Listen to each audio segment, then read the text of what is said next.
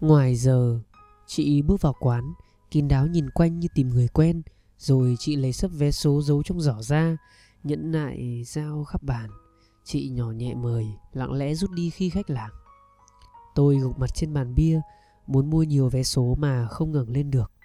Chị là bạn vợ tôi, trước dạy cùng trường.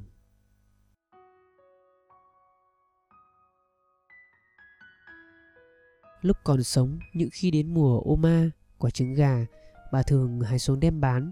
Ô mai chín, vàng tươi, ngọt lự, bột như trứng gà. Bà đem cả thúng ra chợ bán, lấy tiền đưa mẹ, mua thức ăn. Bà mất, ô ma chín rụng đầy sân, tiếc, nó cũng khèo xuống rồi đem ra chợ.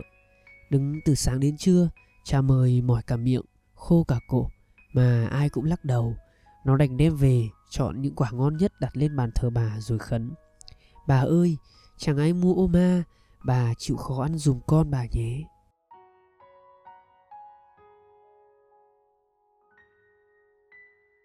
Hoa nhặt Chiều áp Tết, chợ hoa vơi dần, gió lạnh, thằng tí mong manh áo nhưng đôi mắt sáng rực. Nó cứ nhìn, hình như nó biết chẳng ai cấm nhìn. Mẹ nó quét rác nuôi nó, nhờ học lớp tình thương nên nó biết thèm hoa. Dù đói, tan chợ, cái im ắng làm lão tư say thức giấc Lão ném tung những giỏ rác. Bò hoa còn sót trong giỏ, Rơi xuống rãnh nước đen gãy nát. Tí nhặt được, Mừng húm. Quét chợ về, Chị hai sững sờ nhìn bình hoa đỏ tươi Trong căn lều trống hoác.